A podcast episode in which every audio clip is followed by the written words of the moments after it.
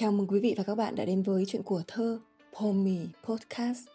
Hôm nay mời quý vị cùng thưởng thu, say thu qua bài thơ Thu Ẩm, hay còn được gọi với những cái tên là Uống rượu mùa thu ngồi mát uống rượu, dạ tọa ngẫu tác của Nguyễn Khuyến. Năm gian nhà cỏ thấp le te, ngõ tối đêm sâu đóm lập lòe, lưng dậu phất phơ màu khói nhạt, là nao lòng lánh bóng trăng loe. Da trời ai nhuộm mà xanh ngắt, mắt lão không vầy cũng đỏ hoe. Rượu tiếng rằng hay hay chẳng mấy, độ năm ba chén đã say nhè. Khác với hai bài thơ Thu Vịnh và Thu Điếu thì Thu Ẩm khá là đặc biệt, là thơ thu mà 8 câu thơ trong bài không hề có chữ thu, chỉ duy nhất ở tiêu đề là thu ẩm. Thế nhưng từng câu, từng chữ trong bài thơ lại gợi cho ta một mùa thu đậm chất làng quê, đậm chất Bắc Bộ. Rượu cùng với trà, với cờ, hoa và thơ xưa nay đã trở thành thú tiêu dao của những tao nhân mặc khách. Người xưa uống rượu cũng thật đẹp, thật thanh cảnh và cao sang, dù trong hoàn cảnh đơn sơ giản dị đến thế nào đi nữa.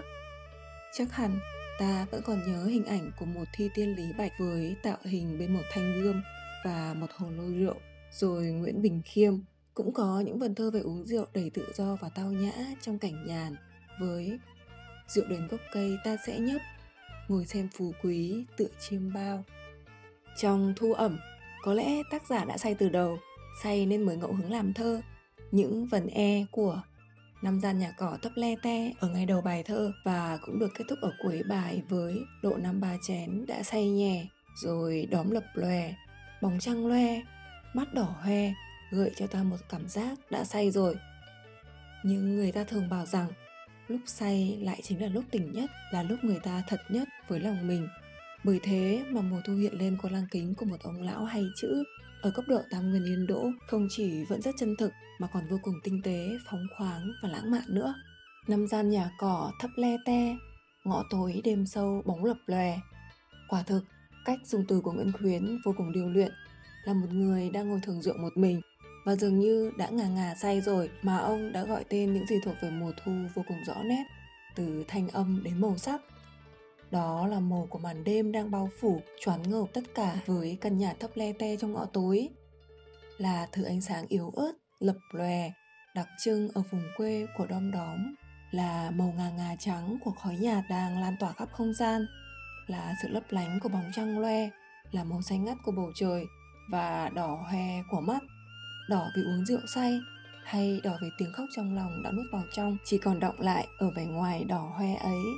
Người xưa có câu nâng chén tiêu sầu, sầu thêm sầu, quả thật không sai. Rượu tiếng rằng hay hay chẳng mấy, độ dăm ba chén đã say nhè. Tưởng rằng tìm đến rượu như một thú vui tiêu dao, quên đi sầu muộn bất đắc chí, mà đâu phải vậy.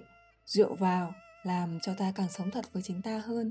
Rằng Nguyễn Khuyến, giữa mùa thu uống rượu ấy đâu chỉ là uống rượu để thưởng thu thôi đâu.